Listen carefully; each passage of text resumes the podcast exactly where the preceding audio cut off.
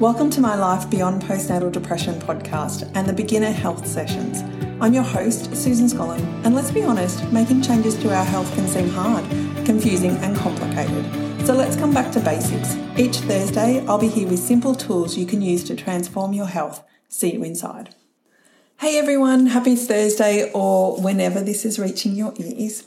We truly are the sum of our thoughts. Everything we feel and do comes from a thought. And that's, that little thought crept into your mind over and over again. Apparently, women have about 70,000 thoughts a day. It's a lot, right? And men have 50,000, a little bit less. And what we're interested in capturing is the ones that don't serve us anymore. So you don't need to look at all of them, just the ones that pop out. And you kind of go, hmm, not sure that that one's right for me anymore. The thought I have in the morning about making my green juice, I'm keeping that one for now, plus the thoughts about the associated steps of making it getting the juice out, getting the juicer out, getting the ice out, putting it in my bullet, getting out our supplements, etc. They all serve me, especially when I'm drinking that fine juice. Once it's all blended, it's so delicious. But the thoughts about who I am or who I once was, my thoughts about money, my thoughts about missing my family, my thoughts about how I show up as a wife to Chris and mum to Teddy, and the thoughts about how I show up for myself, well, they're all things I like to check in with once in a while. We get on autopilot with life, myself included, and we forget that we, yes, us, are people and we have needs too. This can seem over the top, but this is the work. This is where the rubber hits the road and it's daily work for me. That doesn't mean I'm disciplined about sitting down and doing it daily, like journaling and meditating. I like to think I do something every day, and perhaps now more than ever, my life is more of a walking meditation, always with room for improvement. And a tool that supports me is reminding myself of my values. Values are something we carry in our back pocket or handbag wherever we go. They speak to who we are and what we believe in. Values support us to make decisions, and when we anchor into them, they create energy for us. Yep, that little old thing called energy, that thing we're all looking for. That energy and time are the things we're all looking for, wouldn't you agree? I know I feel tired and exhausted way too often, so reminding myself of my values and assessing if I'm in alignment with them is where I can see if I'm creating energy or being drained of energy. Values are some things, are the things that are instilled in us when we're young. Perhaps your parents told you, always say please and thank you, never speak with your mouth full, never speak unless spoken to. These values are driven around the principle of respect respect for self and respect for others. I'm not saying they're right or wrong, we're just using these as examples. Then think about the things we hear, like no pain, no gain, anything worth doing is worth doing well, great planning leads to great results. The values you see here are bravery, courage, and discipline. Then there's statements like be selfish to be selfless, be kind, not cruel, do to others as you'd like done to you. These speak to values of love, kindness, compassion, and empathy. What are the statements that you operate under? And therefore, what values do you operate under? Here are a few of my current go to statements. What we focus on grows. How we do one thing is how we do everything. Everything's connected. Nothing changes if nothing changes. You have everything within you to be who you're meant to be. These support me in being brave, focused, disciplined, on task, have unwavering belief, self compassion, love, and authenticity. I love statements like the ones I've listed because they're like triggers for my mind. For example, what we focus on grows. It helps me stay focused on what's true for me. How we do one thing is how we do everything. Reminds me to stay on task, don't get distracted, because I'll fall off in other areas of my life too. This can be doing the dishes, writing this podcast, putting sunscreen on Teddy, literally everything. Everything's connected. For me, this one is linked to the one above but it's also a reminder that everyone is connected. That you, me, and the person next to us are connected. And we're all innately the same, but uniquely different. And that's to be celebrated. Nothing changes if nothing changes. Keeps my butt moving. And it was a statement I used a few years ago, which really propelled me into action. It was a great reminder to just keep going and keep growing. You have everything within you to be who you're meant to be. This is a new one that I'm playing around with. It's super comforting and reminds me that I'm not missing anything to achieve everything that I want, that I'm not broken. I don't need another course or another mentor. Sure, I can invest in them, and when I do, because that next course is coming, uh, it will awaken what I already have within me. Do you see the difference? Let's come back to values. I find it easier to hang out with statements or affirmations than values per se. Values speak to who I am, and the affirmations I use above anchor me into those values. For me, my core values are authenticity, love, kindness, and openness. I also love to anchor into bravery and gratitude, plus, freedom is one of my core underlying values. It's who I am and what I seek at my core. Brene Brown has a great list of values on her website, and I'll link to them in the show notes. An awesome way for you to explore what your values are is to read through the list. I'll put the uh, link to Brene's values list of values on the website. Highlight any values that pop out to you. Generally, you'll come up with a list of about 10 to 12 values. Then have a look at your new list of values, the 10 to 12 that you've picked, and see if you can group them. Are there a few values that are similar, like openness, optimism, and equality, or courage, brave, bravery, and leadership? Now that you have your groups of values, and don't worry, you can have one that stands out on its own, three in another group, and four in another group. That's totally fine. Within each group, is there one value that encapsulates all of the other values? Or when you anchor into that value, that one value, you know that the others are taken care of. So have a look at the list and see what comes up for you. So now you probably have a list of three to five values, and I want you to see if you can narrow it down to three values. Are there three values that when you anchor into that value or those values, you know the other couple are taken care of?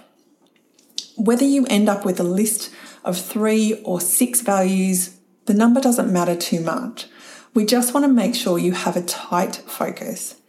As I said earlier, one of my statements is what we focus on grows. So if you only have a couple of things to focus on, it makes that growth easier and more profound. Now, you might be doing this exercise and want to see what your bestie is doing. And while that can bring you inspiration and help you see things differently, it doesn't mean what they're focusing on is what you need to focus on. What I mean by this is that two people might have the same values. Let's use love as an example. Three people. So, three people have the same values of love. One person might say, it's important to love everyone the birds, the bees, the people that are beeping, uh, that got their horns going in traffic, all of that sort of stuff. We just love everyone. Another person might say, it's really important to show unconditional love for my family, no matter what. And another person might say, I love my close friends equally, but there are some fringe friends who don't get the same attention, and I'm okay with that. Taking the time to explore your values and what they mean to you can help you explore your own limiting beliefs, your own boundaries that you weren't possibly aware of. You might think of your of yourself as loving as a loving and kind person. But there are times when you have thoughts about how rude that receptionist was at your doctor's office. You tell your husband. And when you go to the doctor's, you inquire about the receptionist and suggest that someone in customer service should be more helpful. We all do it. There is no problem here. And that very conversation, or a version of that conversation, my version from my values statement, happened with me yesterday. To which my doctor started telling me about the different type, personality types from a psychological perspective and how he works with those types of people. It was a really great conversation and it blew my mind and gave me something else to study. I use this example to help us both explore our boundaries. So, getting clear on your values and then putting them in, in play means you get to see where your boundaries are and where your triggers are. A great way to explore this is by looking at the people you love and the people you avoid. What are the values and habits do the people you love have? Are they kind, caring, and thoughtful? Are they supportive, talk you up, have your back? Are they super giving and always have a smile on their face? Write them all down. No judgment, just write them down. Now, what values and habits do the people you avoid have? Are they rude, sarcastic, judgmental? Do they cut you off in conversation? Are they overbearing or lazy? Are they condemning their partner? And do they yell at their kids? Again, write them all down, no judgment, just write them down. The people that trigger you can cause you to go deeper into your values or to adopt their values. If they're rude to you, to you, you can be rude back. If they cut you off in conversation, you could cut them off and just leave the conversation. If they're lazy, you could say something judgmental to them like, Are you ever going to get off the couch today? Or no one's going to want to employ you if you can't even get things finished.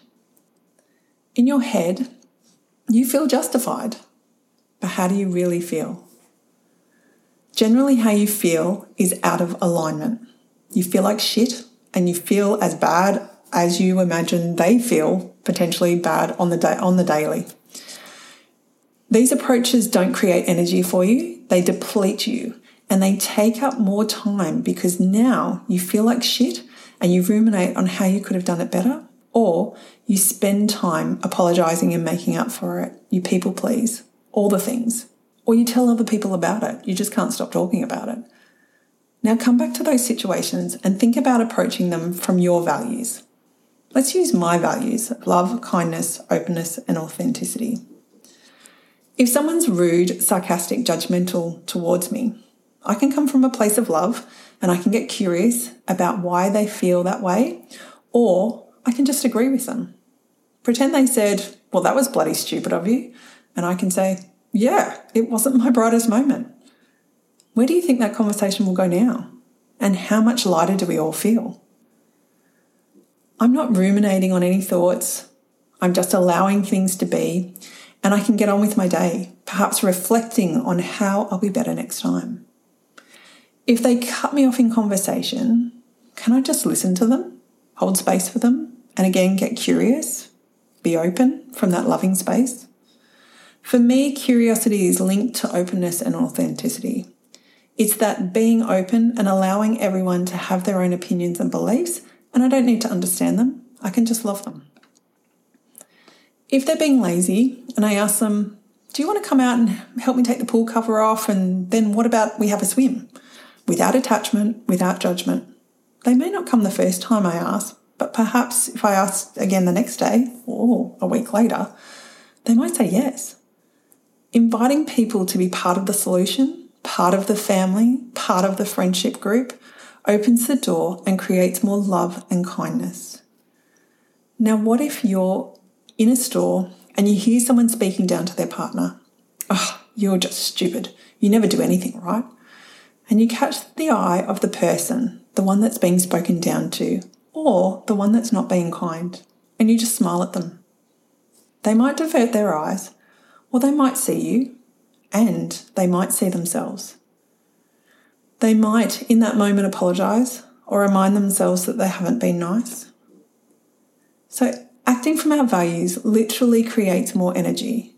It stops the inner critic dead in its tracks it opens the door to more of what you're putting out in the world more love, more creativity, more gratitude, and it feels amazing. It absolutely feels amazing. And this isn't about being positive all the time. This is about you, the person that you want to be on the daily, the person that brings you joy, happiness, and love.